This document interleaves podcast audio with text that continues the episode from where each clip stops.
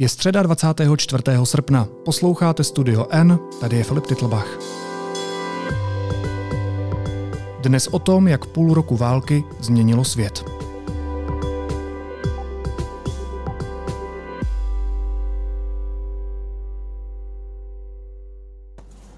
Zbroju!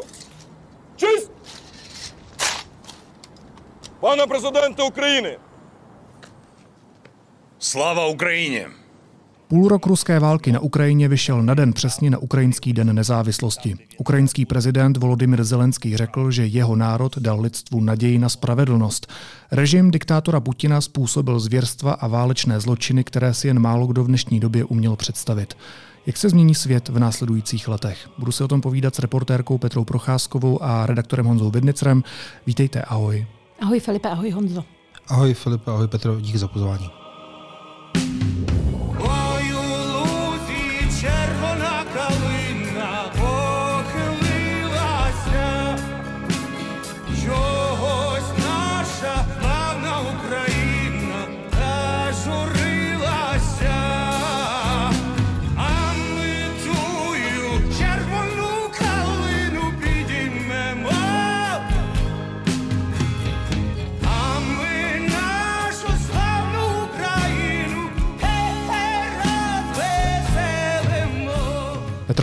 Co znamená ten dnešní den, Den nezávislosti pro Ukrajince? Myslíš ten dnešní den dnes? Protože Dnes, ano. samozřejmě Ukrajina uh, již má za sebou mnoho dní nezávislosti. Ukrajina je nezávislým státem od roku 1991, kdy se rozpadl Sovětský svaz. Kdyby někdo měl pocit, že před 24. únorem Ukrajina neexistovala, tak tomu tak není. Uh, ale toto je naprosto výjimečný den nezávislosti. Protože si myslím, že když budu, můžu být trošku patetická dneska, eh, Můžeš. když eh, si srovnám ty oslavy a vůbec ten, tu auru toho dne v minulých letech a dnes, tak najednou tady vidím docela jiný národ, než jsem viděla předtím. Mnohem kompaktnější, odhodlanější a hlavně hrdý sám na sebe, eh, s pocitem, že skutečně teď teprve Ukrajina dosáhla nejen jakési formální nezávislosti, ale i uznání a respektu v zahraničí.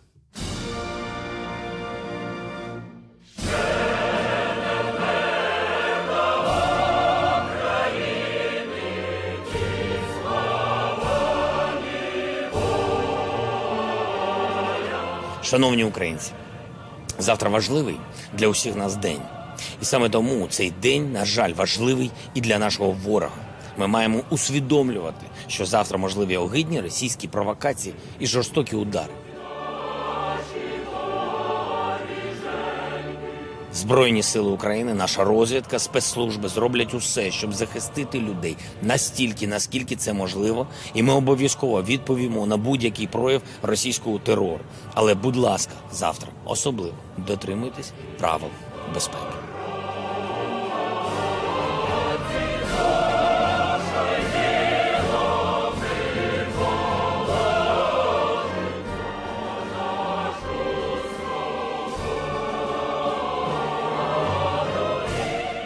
Mluvila jsi v poslední době se svými ukrajinskými kamarády nebo s ukrajinskými novináři, jako jak oni v tomhle, řekněme, zmaru dokážou už šest měsíců fungovat, žít?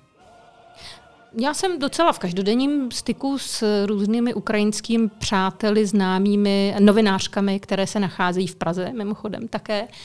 A e, někdy se mi zdá, že na nás ten zmar doléhá víc než na ně. Mm-hmm.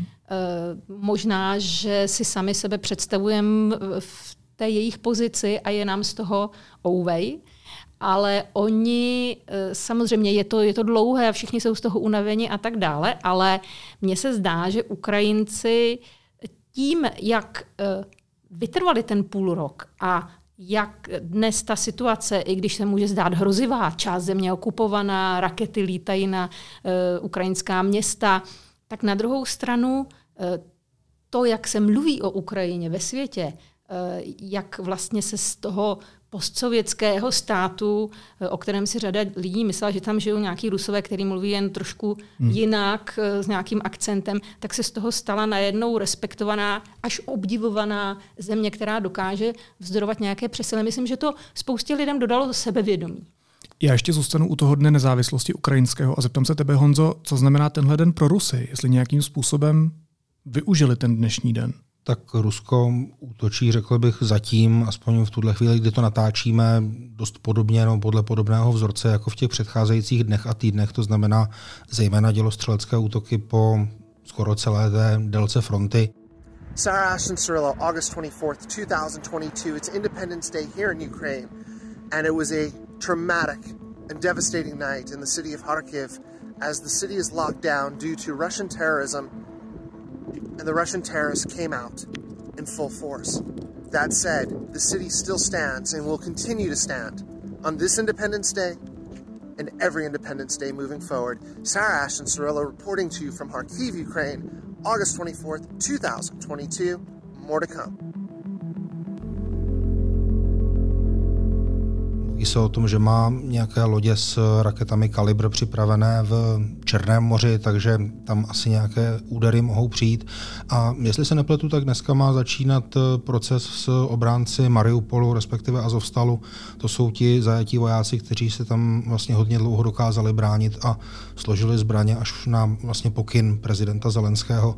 Takže možná tohle je ta symbolika, kterou Rusko asi chce trochu rozehrát ale že by na frontě samotné byl nějaký mimořádný vývoj dneska, to se zatím říct nedá.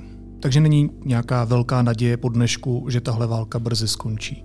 Není to žádný přelomový den v tom smyslu válečném. Přelomový den ve válečném smyslu to určitě není. Ono z hlediska logiky vývoje těch bojů a válečné taktiky a strategie a vedení vojenských operací je vlastně jedno, že to dneska je půl roku od začátku války.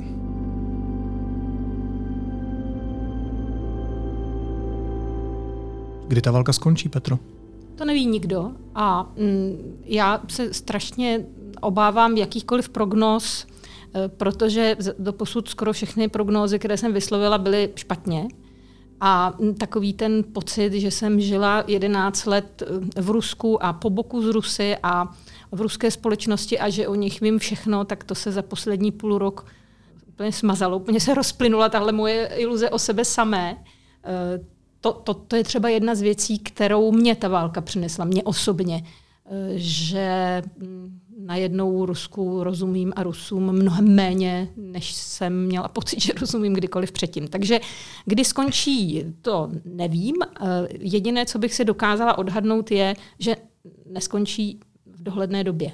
Neskončí brzy, eh, protože v tuto chvíli, a to ví Honza líp než já, ani jedna z těch stran, ta, ta válka je vlastně poziční, a ani jedna z těch stran nemá natolik navrh, aby eh, dotlačila tu druhou stranu k nějakým ústupům a poté třeba k nějakým rozhovorům. Takže obávám se, že téma válka na Ukrajině tady budeme mít ještě dlouho. Ale mimochodem ještě jednu věc ohledně těch dat, jak všichni jsme očekávali, že den nezávislosti a že něco bude. Hmm.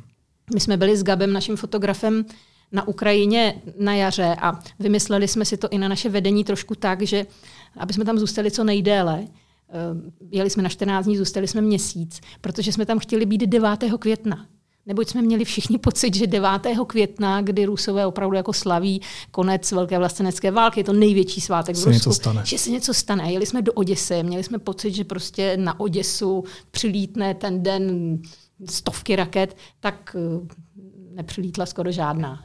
Takže ona ta data můžou hrát roli jakýchsi mimiker a mm-hmm. uh, nevím, co se ještě dneska stane, ale nemusí se stát vůbec nic a může se to stát zítra.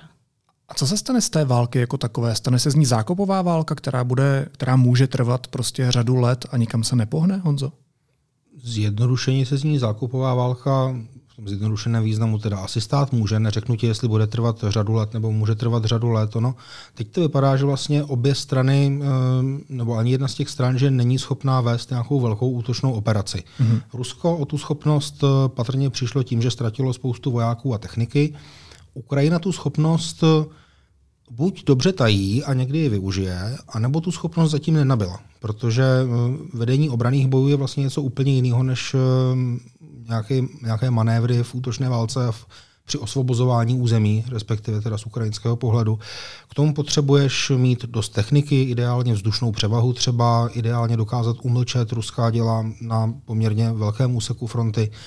A Ukrajinci už jsou vyzbrojenější těžkou technikou mnohem více, než byli, asi jim to stačí z toho, jak já to zatím čtu, k tomu, aby Rusko nemohlo útočit tak, jak dříve, ale nestačí jim to pro ten vlastní útok. A nebo, jak jsem říkal, tu schopnost mají a skrývají a někdy hodlají použít, hmm. nebo se k ní propracovávají. To všechno je teďka možné. Tohle asi jsou informace, které si zrovna ukrajinské vedení nebo velení velice dobře střeží. A není, není divu. Jakým způsobem nebo jak moc se ta válka v posledním půlroce měnila? Jak se měnily ty strategie a taktiky obou stran? Dá se z nich třeba něco vysledovat a, a nahlédnout i do budoucnosti? Tak eh, Rusko se ze začátku asi dost spolehlo na to, že ta válka půjde rychle. Eh, Kdybych chtěl použít hezký historický termín, takže udělají jakýsi ruský, nebo ruskou verzi Blitzkriegu. Rychle dojedou do Kijeva, eh, zničí vlastně tu šanci nebo tu, to centrum ukrajinské, eh, tu ukrajinskou vládu, prezidenta Zelenského a tak dále, ochromí tu schopnost Ukraj- Ukrajiny klást odpor. To se, to se nestalo. Víme, že Rusko přišlo o spoustu techniky na severu Ukrajiny, právě když tam vlastně se pokusilo po těch silnicích ve velkých kolonách jet směrem na Kyjev z několika směrů a, a na další města obléhalo Černihiv, třeba Sumy hmm. a tak dál. Vlastně my teďka jsme v situaci, kdy známe polohy spousty ukrajinských měst mnohem lépe, než možná známe polohy měst v Německu nebo na Slovensku. Možná i v Česku. Něk- někteří z nás. Ale uh, když Rusko pochopilo, že touhle cestou to nepůjde, tak se teda soustředilo na to, co umí vlastně dobře a co mu vždycky fungovalo a to je vlastně ta masivní dělostřelecká hmm. válka, kdy tu připravenou obranu bombarduje tak dlouho, až ji rozbije, což se mu ve spoustě případů podařilo. A na druhou stranu ale třeba vidíme, že poslední velké město, které dokázalo Rusko dobít, byl Lysyčansk a to bylo 3. července, od té doby uplynulo poměrně hodně času.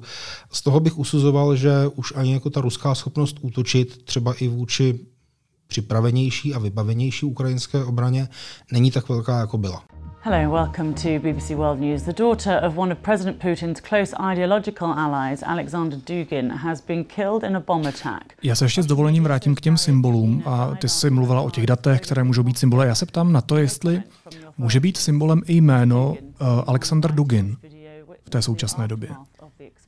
Tak narážíš na uh, tu událost, která se uh, stala kdy dcera Alexandra Dugina, člověka, kterému se na západě přezdívá ruský Rasputin a, a duch Kremlu a já nevím co všechno, eh, tak zemřela při atentátu, který byl možná namířen proti, eh, proti němu. Eh, tak jediné, co to může být, je, je, je symbol, protože mně se zdá, že se význam toho jména na západě, v západních sdělovacích prostředcích přeceňuje, protože já tedy to jméno znám už od 90. let, kdy on se začal objevovat na politické scéně v různých extrémních koutech.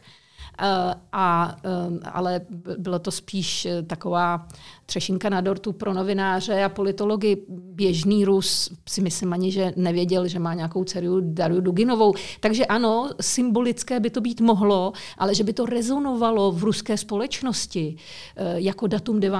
května, no to rozhodně ne. A kdo to teda vlastně? Jaká byla ta jeho reálná, ta faktická role?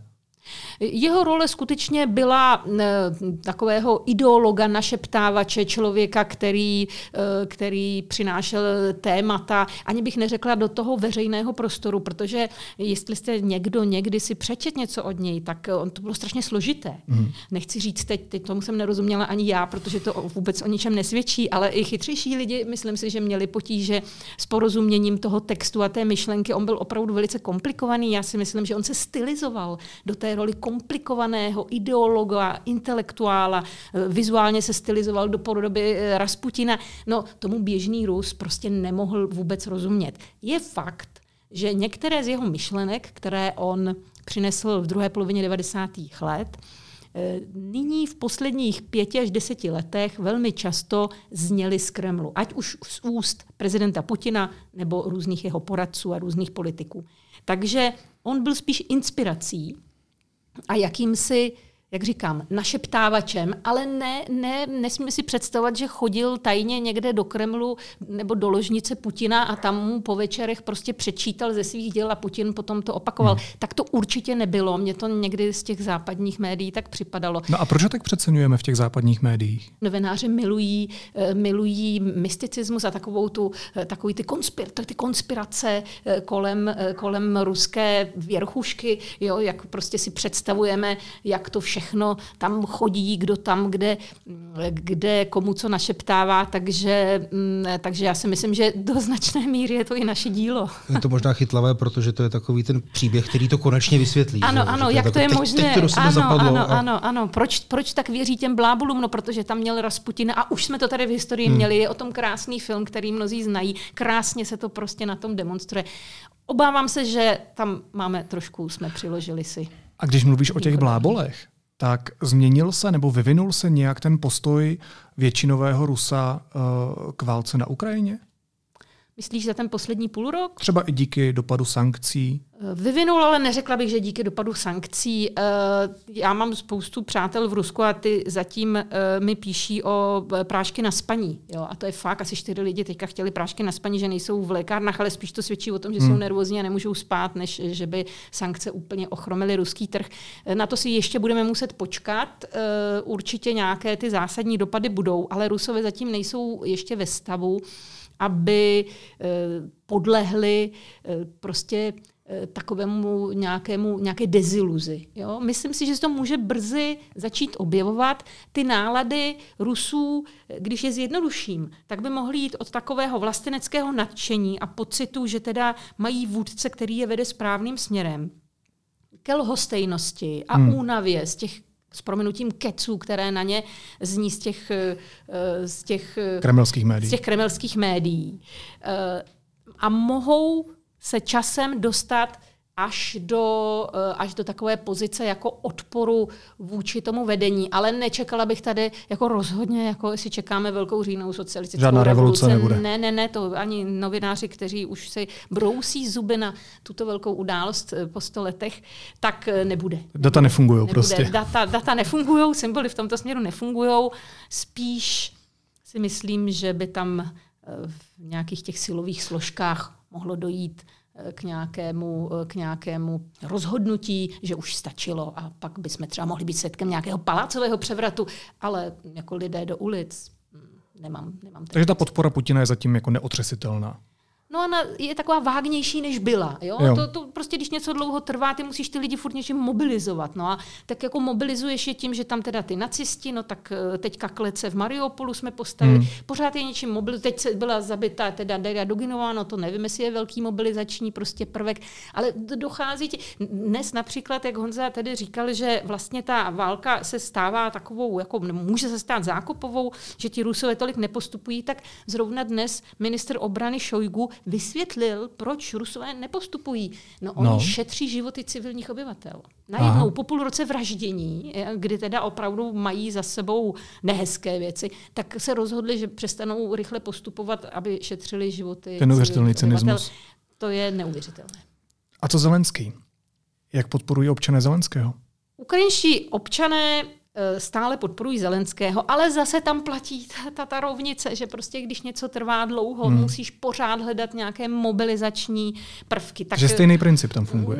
No, ale eh, vzhledem k tomu, že Ukrajina se brání a eh, prostě dokud ta válka trvá, tak ví, že eh, ten Zelenský obstál zatím, eh, tak mu různé vnitropolitické přehmaty, ty půjdou stranou, ty, ty prostě mu budou odpouštět. Oni teď potřebují toho Churchilla, oni potřebují toho vůdce a možná až válka skončí, tak skončí i jeho politická kariéra zůstane v těch učebnicích jako oslavovaná, oslavovaný hrdina. Ale v tuto chvíli buď ho obdivují a milují, anebo vědí, že se bez něj teď neobejdou. Ale když to mám říct jako úplně primitivně, tak takové ty jeho výstupy, eh, výstupy eh, na Telegramu, na, na těch sociálních sítích, které předtím sledovala celá Ukrajina, tak už teďka hmm. tolik lidí třeba nesleduje.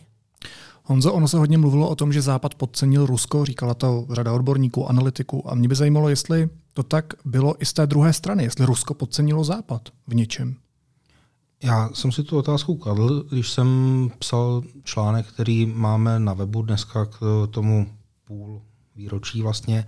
A já jsem si to potom položil vlastně malinko jinak. Jestli by do toho Putin šel, kdyby věděl, kdyby viděl do budoucnosti a viděl za půl rok eh, to, co, jak to bude vypadat. To znamená, no, to, to právě si myslím, že minimálně hodně váhal. Jako oni opravdu nepočítali s tím, eh, měli jsme, nepočítali s tím, že eh, se to takhle bude táhnout, že ti Ukrajinci se postaví na úspěšný odpor.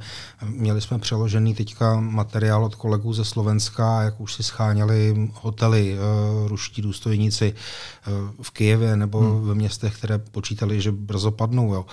Uh, kdyby prostě mu někdo předložil, představ si, že jsi Putin a někdo ti předloží papír. Tak, Finsko a Švédsko bude skoro v NATO, ty ztratíš 50 tisíc vojáků, 15 tanků, 4 tisíce obrněných vozidel a tak dále. A dobudeš území zhruba velikosti České republiky. Eh, Když teda teďka napočítáme jenom to, co Rusko dobilo od toho 24. února zhruba. Hmm.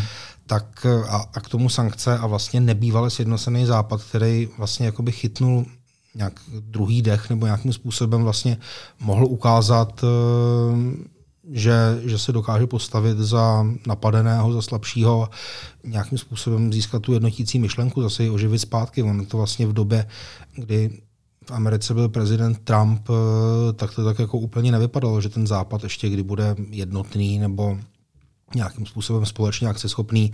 No, To se, to se teďka neděje, takže já si myslím, že no, teďka to vypadá jinak, takže já si myslím, že, že by do toho dost možná Putin nešel nebo by váhal mnohem víc. Nepodepsal bys to?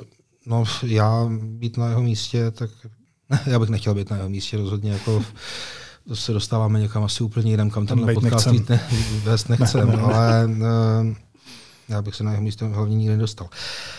Počkej, ale říkáš tím, že Západ se teda něco naučil?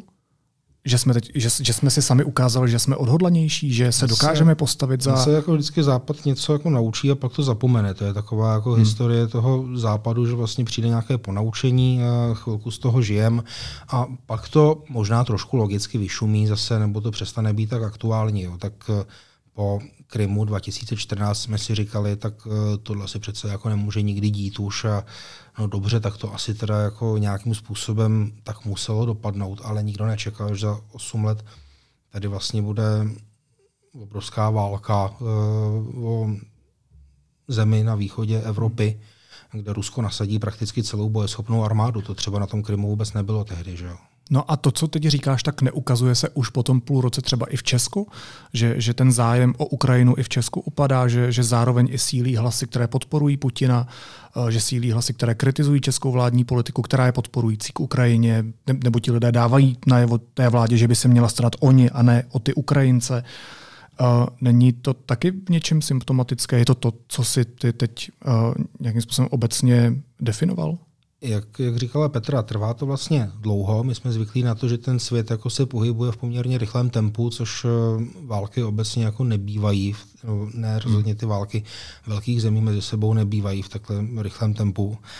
A já si nemyslím, že by tady nějak jako narůstala podpora Putina. Jo, jako my tady máme pár, já se teda nebojím, jsme si to vlastně minule vydiskutovali Ano, na ano. podcastu říct eh, slovo kolaborantů, eh, kteří ti jsou jasní, to jsou prostě lidi jako senátor Doubrava nebo rozhlasový radní Jandák. Hmm. A, eh, ale těch je vlastně málo. A pokud třeba vidíme to ostřelování vlády ze strany ANO nebo ze strany SPD, tak to jsou opoziční strany a ty ti vládu budou ostřelovat vlastně vždycky. No, ale Pro co ta šedá skupina lidí, taková, takoví ti lidi, kteří třeba nejsou úplně slyšet, ale myslí si to? A myslíš, že podporují Putina? My nevím vlastně, neumím si, ne, nevím. Myslím si, že můžou kritizovat vládu, že se jim nevěnuje a že můžou využít téhle situace a říct si, hele, ta vláda podporuje Ukrajince a co my? Proč se nestará o nás? To je legitimní a ty lidi to tak můžou cítit. Ono taky spousta lidí nesleduje zpravodajství a vlastně vnímá jenom to, že je dražší benzín a elektřina třeba a tak dále. Jo. Eh, Z tohohle jejich pohledu my je nemůžeme nutit, aby to zpravodajství sledovali. Já, já bych jako řekl, že na začátku té války nebo v těch prvních týdnech, jak se vlastně vzedmula taková ta takový to uvědomění lidí tady, že se děje něco špatného, nějaké příkoří, je potřeba pomoct, tak eh, ono to tak vlastně funguje vždycky u všech jako impulzů. Viděli jsme to třeba po tornádu na Moravě taky. Hmm. Že jo? A potom v nějaké fázi tam nastupuje taková ta systematická pomoc, která by už měla být řešena, mm, řekněme, nějak eh, logisticky zvládnutě a, a udržitelně a dlouhodobě. A to je prostě takový cyklus, že na začátku je to uvědomění lidí, který třeba i vybuduje nějakou, nějaký společný názor na to, co se teda děje, kdo kde stojí a tak dál. A potom vlastně někdy už to musí převzít eh, ten systém, respektive třeba stát, ať už na úrovni pomoci uprchlíkům, dodávek těžké techniky, eh, mimochodem taky léčení eh, ukrajinských vojáků u nás a tak dál. Je to vlastně logické svým způsobem si, nemyslím si, abych to řekl krátce, že by tady rostla podpora Putina, to ne. A tak máme pár týdnů, možná už ani ne před volbama, eh, do komunálu a necelý půl rok eh, do voleb prezidenta, takže ono to vlastně bude i předmětem politického hmm. boje u nás. To je asi nevyhnutelné. Ukrajiny, ni slava, ni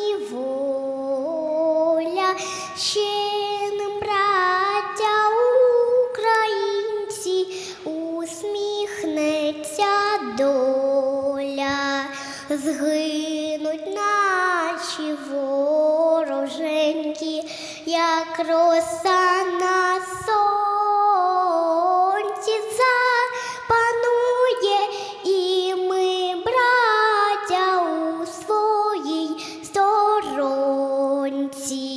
Ještě závěrečná otázka na oba. Eh, Jak se po té ruské agresi na Ukrajině změní v následujících letech a v následujících desítkách let ten náš svět? Myslíš náš komfortní, bezpečný, city eh, svět Evropy na západ od Koši? Přesně tenhle, myslím. tak ten se změní. Nevím, jestli v následujících letech, ale určitě v následujících měsících. Jsme na to připravováni, máme si prý koupit svetry a, eh, a připravit se na eh, přerušené dodávky plynu a Ty tak včera dále. sekala dříví, že jo, jsem viděl na Facebooku. Já sekám dříví, ale já jsem ho sekala mimochodem už eh, před invazí a dávno jsem byla protivníkem plynofikace naší obce a dosáhla jsem toho, že plynofikovaná není. Takže pro mě žádná změna. Ne, ale jako samozřejmě naše životy se částečně změní, ale já si osobně myslím, že daleko větším, větší výzvou pro nás bude v budoucnu klimatická změna než válka na Ukrajině. Válka na Ukrajině, doufejme, prostě skončí. A e, my se z těch ran, které způsobila, vylížeme a dokonce bychom mohli z, vlastně z toho konfliktu výjít i trochu silnější hmm. v tom smyslu, že definitivně snad pochopíme, že orientovat se na výhradní spolupráci s totalitním režimem e, není, není dobré. Je cesta ale, do pekel. Přesně tak, ale z klimatické změny se hned tak nevylížeme a to si myslím, že bude ta hlavní změna. Honzo. Já myslím, že jsme si dozvěděli, že opatrnost není vždycky víc než odvaha, respektive, že odvaha může být víc než opatrnost. To nám Ukrajinci ukázali. A on ten svět vlastně nikdy tak úplně bezpečný nebyl. My se teď jako bojíme a říkáme si, že náš svět je méně bezpečný, než, eh, než býval. My jsme ho možná chtěli mít bezpečný a možná to tak jako nějakou dobu fungovalo, ale když se podíváš na ty poslední dekády, které třeba v Evropě, teď eh, teda asi nemůžeme počítat válku v Jugoslávii, ale po té válce v Jugoslávii, tak v Evropě bylo bezpečno, byl blahobyt, ale vlastně to byla tak trošku jako anomálie historická. výjimka. Eh, My jsme Hmm. si na to jako zvykli, ono se na to zvyká příjemně, ale možná, možná budeme se muset nějakým způsobem pamatovat. Já to jako nechci teďka zlehčovat, jo, protože vím, že spousta lidí nemá peníze na to, aby prostě si dovolila víc utrácet a tak dále. Ty lidi budou mít fakt existenční problémy. Ale ti lidi, co můžou a co tu možnost mají, prostě, tak se asi budou muset zase nějak v sobě znova objevit to, že topit o ty dva stupně míň není zas až tak jako těžký a že po nás vlastně nechce, že po nás není chtěno až tak moc teďka. To je Po těch, pravda. kteří se uskromnit můžou, samozřejmě zdůrazňuji. Ano. Někde to je těžké. Říkají novináři deníku N, Honza Vernicer a Petra Procházková. Moc vám oběma děkuju, mějte se hezky. Ahoj. Díky za pozvání, ahoj. Díky a zase někdy, Filipe.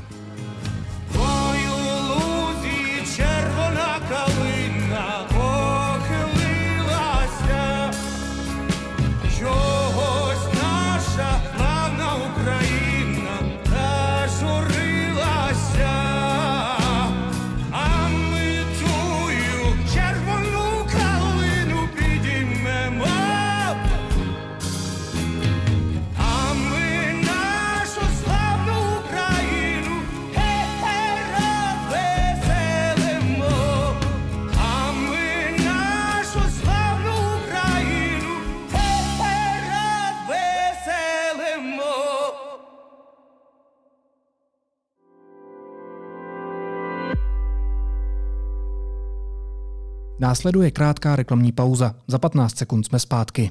Léto jede dál a data taky, tak je klidně vyčerpejte na cokoliv. V apce vám do konce prázdnin dáme další zdarma a na prodejně na vás bude čekat vodotěsný vak jako dárek. Více na t-mobile.cz lomeno letní data.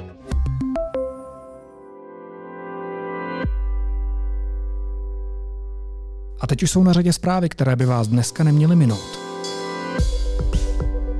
Ředitel rozvědky Petr Mlejnek přiznal vládě, že se stýkal kromě podnikatele Michala Redla s dalšími čtyřmi lidmi z korupční kauzy Dozimetr. Deníku N to potvrdili čtyři ministři. Ruský velvyslanec při OSN Vasilij Něbenzia obvinil českou ministrini obrany Janu Černochovou z podpory terorismu. Jako záminku využil její výroky o útoku, při kterém zahynula Daria Duginová. Ministrině napsala, že jí Duginové ani jejího truchlícího otce, ideologa Alexandra Dugina, není líto a naopak její líto tisíců lidí zavražděných v důsledku jejich propagandy a odporné ideologie. Cituji, Černochová na to reagovala slovy. Lepšího potvrzení účinnosti naší pomoci Ukrajině se těžko dočkáme. Letos 4 tisíce, příští rok zbytek. Tak by měla vypadat vládní pomoc s vysokými účty za energie, zvláště v případě pomoci u tepla, ale konkrétní detaily zůstávají nejasné. Kladenský soud uložil šéfovi lesní zprávy Lány Miloši Balákovi v kauze těžby peněžitý trest 870 tisíc korun a zákaz činnosti. Rozsudek není pravomocný. Šéf lesní zprávy vinu odmítá. Jednání se nezúčastnil a radní Poděbrat Miroslav Káninský nechal soukromým detektivem sledovat své politické oponenty. Chtěl od něj potvrdit, že někteří nebydlí na adresách trvalého bydliště a tak by neměli ve městě kandidovat v komunálních volbách.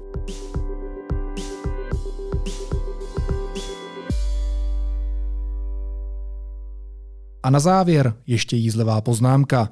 Za Miroslavem Kohalem z Želiva na Pelhřimovsku, který pracuje jako soudní znalec, před měsícem přišla známá. Vysvětlila mu, že s dalšími zakládá nové združení, které se zaměří na vzdělávání dětí, rozšiřování zeleně a tak dále.